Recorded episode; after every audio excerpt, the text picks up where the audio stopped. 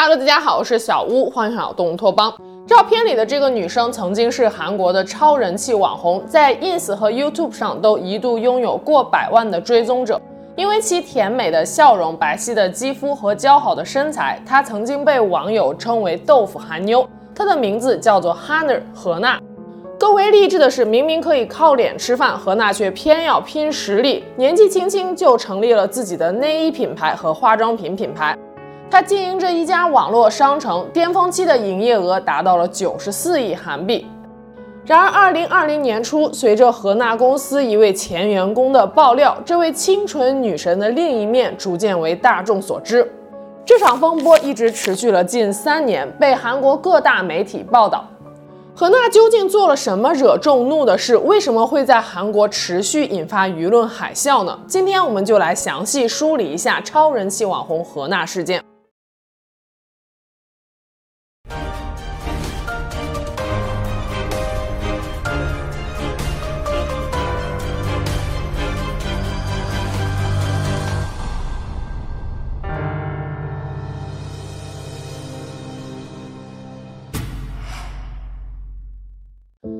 九三年一月三日，何娜出生于韩国首尔。她的名字 Hanna 在韩语中有天空的意思，很多人都以为这是她取的艺名，但其实这是她身份证上的真实名字。父亲给她取这个名字是希望她能够拥有天空般开阔明朗的人生。国中一年级开始，外貌出众的何娜就会时不时的接到一些平面模特的工作。国中毕业后，何娜去了美国留学学习美术，也就此练就了一口流利的英语。오마주언니의영어실력이궁금해요영어로랩해주세요 Follow me, please. And, uh, 아리가또ございます。在美国没读几年书，何娜就匆匆回国了。原因是她把自己的照片传到网上之后，竟然意外走红了。 网友们纷纷说她是像小猫一样可爱的姑娘。二零一一年，何娜参与了韩国综艺《儿脏西代脸赞时代》第六季的录制，从此开始走入大众视野。韩语中的“儿脏脸赞”一词，顾名思义就是形容长得很好看的人。不少我们所熟知的韩国明星都是先被评选为了网络脸赞，然后才出道的，比如说宋仲基、具惠善、郑容和等等。不过，录制完《儿将西代》的何娜并没有选择进军演艺圈，而是自己当起了老板。二零一三年，二十岁的何娜以一千万韩币的初始资金创建了 Hanna Hanna 网络商城，主要销售女性内衣。何娜给自己的内衣品牌取名 Noovelle，意思是每天都要穿。她还亲自担任产品的模特。二零一四年，何娜又开设了自己的 Ins 账户，分享日常美照、穿搭、护肤等内容，粉丝很快就突破了一百万。二零一六年，何娜参与了韩国电视台 Fashion N 的美容美妆综艺节目 Follow Me 第七季的录制，在节目上，她宣传了自家内衣的塑形效果。二零一七年，何娜又开始经营 YouTube 频道，更加多元化的分享自己的精致生活，还晒出了各种奢侈品衣服和包包，引来了不少围观。二零一七年十二月，何娜的 YouTube 频道就突破了十万订阅，她激动地秀出了 YouTube 银色奖牌，并感谢大家一路以来的支持。在十万订阅 Q&A 那期视频中，何娜大方地聊起了之前的整容经历。她说，曾经拿到过一家整形医院的赞助，在那里做了隆鼻、双眼皮和下颚轮廓手术。后来因为鼻内假体移位受了很多罪，经过了四次修复手术才把假体取出来。如今这支 Q&A 视频已经被何娜下架了。这支聊整形的视频让大家觉得何娜不娇柔不造作，更为她的人气添了一把火。二零一八年五月，何娜又推出了主攻年轻人市场的化妆品品牌 Peach C，不仅在线上销售，还进驻了新罗免税店。后来，何娜又将自家的内衣产品线全面升级，并取了一个新名字 Liking，意思是 Like It。二零一八年，何娜还接拍了强生的李施德林漱口水广告。二零一九年，何娜参与了 KBS 电视台的真人秀节目《机智的大人生活》的录制。在一连串媒体曝光之下，何娜人气飙升，Hannahana 网络商城的营业额也一飞冲天。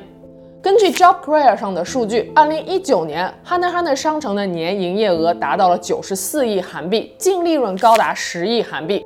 公司的规模也不断扩大，员工人数达到了二十多名。何娜所创立的内衣品牌俨然成为了韩国女性购买内衣时的首选。然而好景不长，二零二零年随着一连串负面新闻的爆出哈娜哈娜商城的营业额暴跌至五十亿韩币，年亏损七点五亿韩币。那么何娜身上究竟发生了什么事呢？二零二零年一月，韩国企业评价网站 Job Planet 上出现了这样一则评价荷娜公司 Hunter x Hunter 商城的帖子。发帖人是荷娜公司的前员工，他在帖子中说的第一句话就是：“这样的公司给他一分都嫌多。”发帖人详述了荷娜公司里存在的种种问题。首先，公司没有任何规章制度，一切全看老板心情。老板昨天还说满意的方案，今天又突然破口大骂，说这做的什么东西。本来已经同意按照 A 方案执行了，全体员工也都照做了。可就在大家工作快要完成的时候，老板突然就改主意了，质问所有人说：“谁让你们执行 A 方案了？一天之内再给我做出一个新方案来。”老板心情好，见人就夸；心情不好，见人就骂。其次，上班时间是每天早上九点到下午六点，但老板认为给了钱，员工就活该做牛做马，经常凌晨也能接到老板的电话。老板如果出国旅行，则完全不顾时差的布置工作，员工们都得将就老板的时间。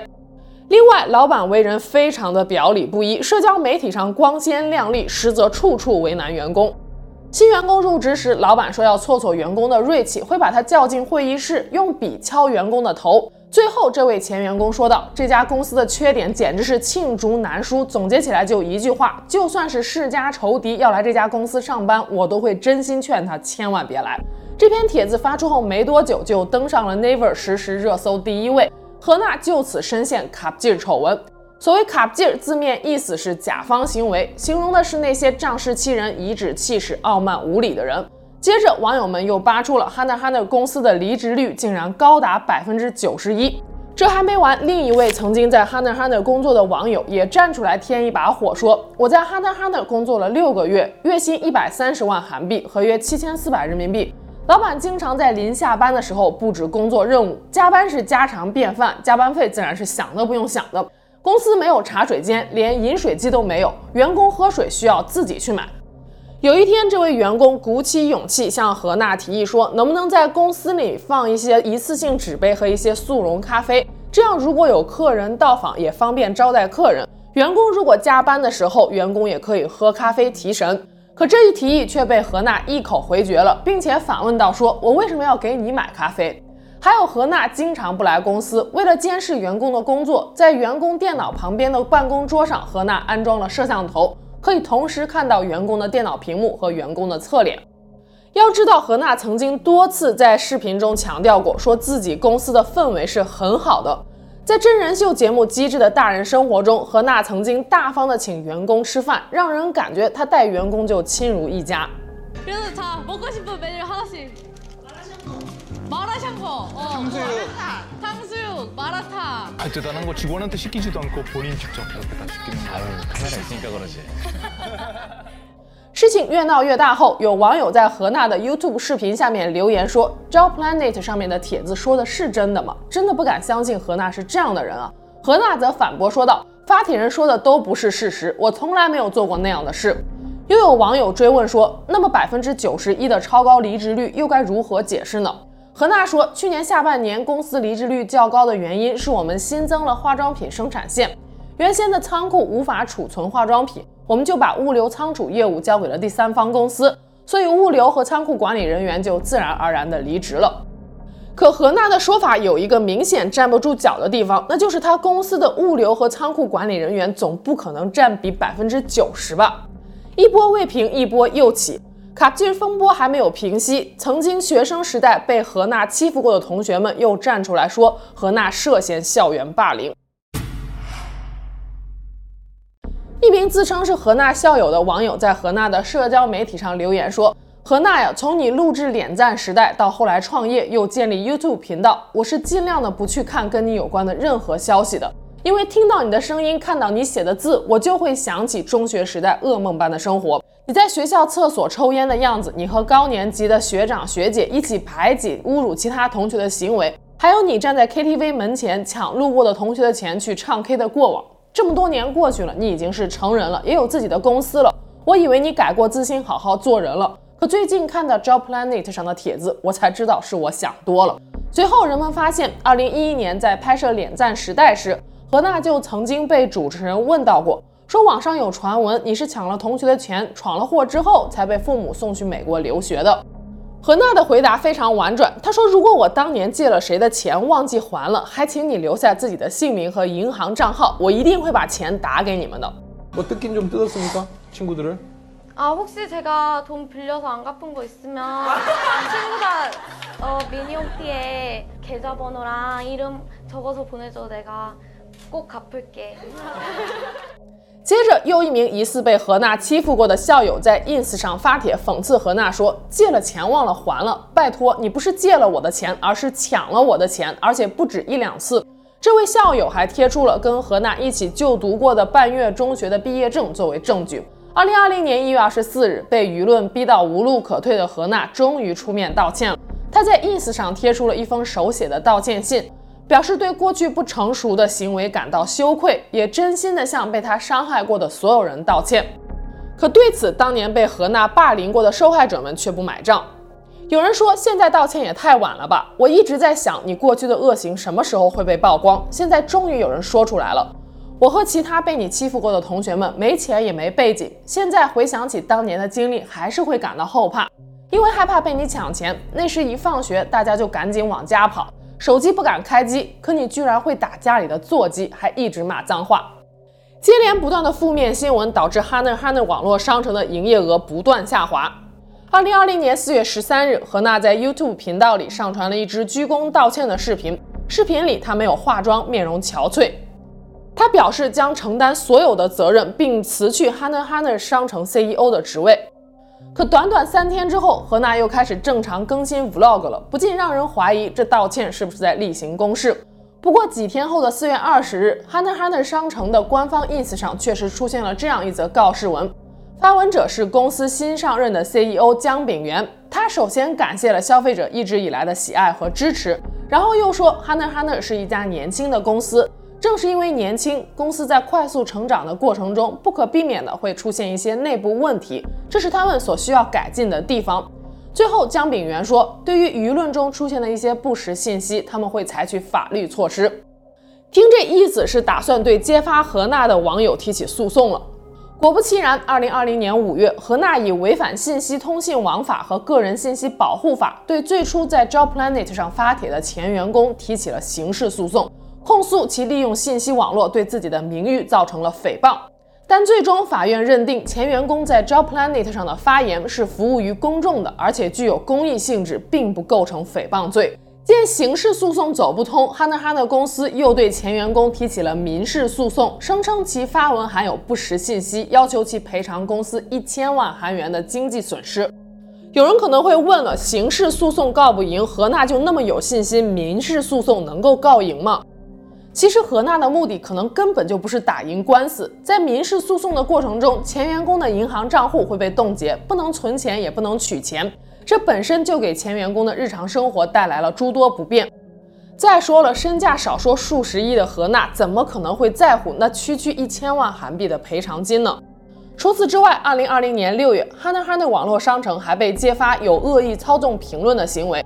有消费者发现，Hunter Hunter 购物网站的管理者会操纵商品评价的顺序，让好的评价出现在上端，差的评价被挤到下方，以此来引诱消费者购买该产品。最终，Hunter Hunter 公司因违反电子商务交易法被罚款三千三百万韩币，并被韩国公平交易委员会勒令整改。二零二零年八月二十九日，可能是为了挽回公众形象并赢得粉丝的同情。何娜在 YouTube 上发布了一支题为“不曾说出的故事”的视频。视频是在一年前的二零一九年十月录制的。镜头中，何娜故作坚强地说道：“自己的甲状腺上长了一个两公分大小的肿瘤。”医生告诉何娜，手术的部位跟声带非常接近，术后可能会有一段时间不能发声。接着，视频播放了何娜术后恢复的全过程。末了康复后的何娜还给韩国少儿癌症财团捐赠了两千零十九万韩币的爱心善款，寓意给自己多灾多难的2019年画上一个圆满的句号，也是希望这笔善款可以帮到更多不幸罹患癌症的韩国孩子们。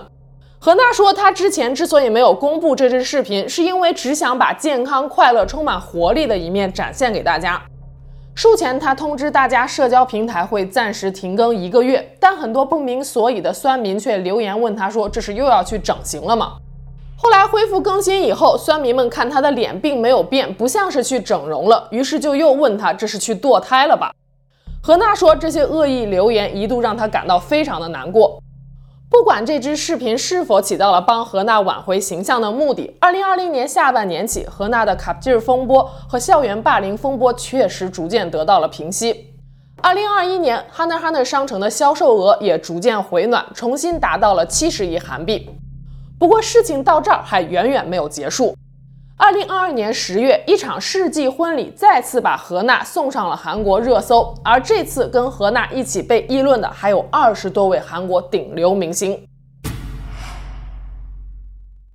二零二二年七月二十三日，时隔三年，何娜再次发布了一支 Q&A 视频。这支视频里，何娜公布了自己即将结婚的喜讯，但她并没有公开男方的姓名和身份，只说他们交往了四年了。她称男友为河马先生，并说自己在做甲状腺癌手术时，男友给了她无微不至的照顾。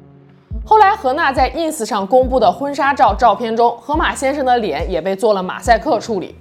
可越是这样，网友们就对河马先生的长相、身份以及背景越是好奇。二零二二年十月二十三日，何娜与河马先生的超豪华世纪婚礼曝光。婚礼的举办地点是首尔江南区的拉乌姆礼堂，来宾一千多人，其中不乏重磅明星，例如喜剧明星柳世允、歌手金钟国、演员高俊熙、歌手 Seven 崔东旭、DJ Doc 组合的李天空等等，还有二十几位没能到场的明星发来了祝福视频。这些明星包括李秉宪、李振玉、池贤宇、Super Junior、Dynamic Duo、鸟叔赛颖 Rain 等等。不知道的还以为这不是婚礼，而是颁奖典礼呢。有人可能会问了：何娜一个网红，就算是名气再大，也不可能有本事请得来半个娱乐圈的巨星吧？没错，这些明星其实都是何娜老公河马先生的朋友。根据朝鲜日报二零二二年十月二十六日的报道，何娜老公的真实姓名是姜永浩，一九八三年出生，是一名济州岛的商人。确切的说，是济州岛商圈的核心人物，甚至有济州岛总统之称。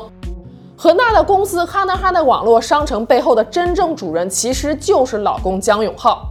以前在哈娜哈的官网上还可以看到这样一条信息：Owner 姜永浩，但如今可能是为了避风头，这则信息被隐蔽掉了。所以之前何娜辞去网络商城 CEO 一职，合着是辞了一个寂寞呀。济州岛上有一家网红咖啡厅，名叫蒙桑德艾沃尔，最初是韩国说唱歌手权志龙投资开的。二零一七年，权志龙撤回了对这家咖啡厅的投资。此后，这家年收益高达十九亿韩币的咖啡厅就被 Pun International 公司给买下了。而这家公司的幕后老板正是姜永浩和他的哥哥姜仁浩。姜永浩跟何娜的婚房位于首尔南山的豪华住宅区 Upper House。那里的房子平均面积超过了八十平，要知道这个平可不是平方米的平，而是一个土字旁加一个平字。这里的一平相当于三点三平方米，也就是说，Upper House 住宅区的房子都是两百多平米的大平层。这里的房价区间在九十五亿韩元到一百三十亿韩元之间，也就是说，何娜的婚房怎么着也得小一百亿韩币了。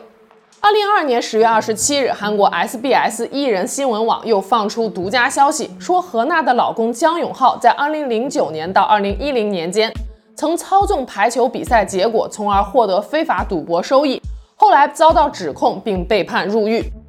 事情的始末是这样的：二零零九年，韩国男排运动员连顺浩曾经在某比赛中假球被抓包，说他在关键时刻故意输球，以此来和赌球中介谋取暴利。而此赌球中介就是姜永浩。二零二二年十月二十九日，韩国 YouTuber 酷在友发布视频称，他疑似找到了何娜老公姜永浩当年赚取非法赌球收益的判决文书。文书显示，姜永浩不仅涉嫌操纵比赛结果，甚至还是某非法赌博网站的幕后经营者，多年来赚取了超过两百七十五亿韩元的赌博资金。 제가 지금 보여드리는 게 강용호가 불법 도박 사이트를 운영하며 받은 충전 금액 총 합계인데요. 275억 6,134만 650원을 충전했네요. 와, 기가 막히자잉. 现在我们似乎理解了为什么何娜在所有社交媒体上都给老公照片打码的真正原因。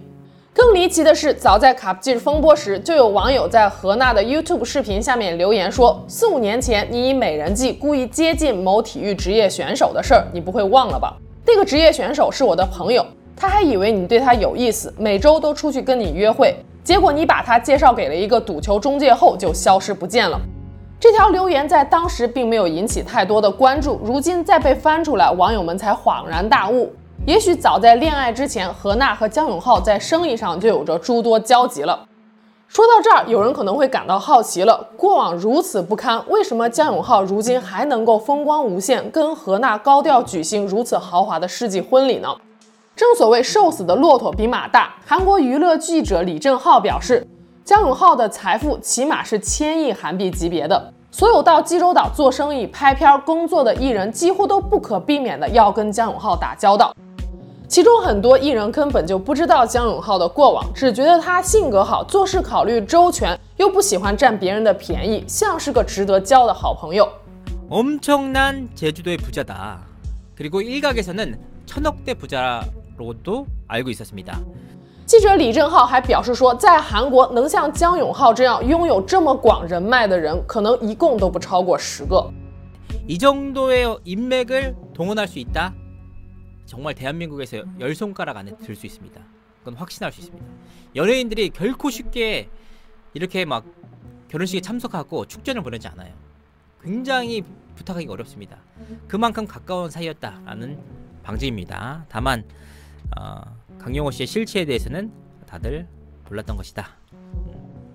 二零二三年初，随着韩剧《黑暗荣耀》的热播，人们又想起了何娜霸凌同学的黑历史。 有网友在何娜的 ins 上留言说：“姐姐，你看过《黑暗荣耀》吗？”结果问这种话的网友都被何娜无情拉黑了。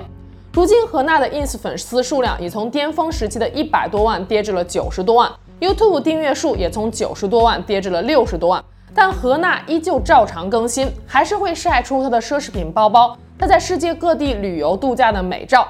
视频下面依然有一群人说：“世界上怎么会有像何娜这么可爱的人？等了好久的 Vlog 了，何娜我爱你等等。”也许正应了那句话：互联网时代，人们的记忆只有七天。好了，今天就到这里，我们下期节目见喽，拜拜。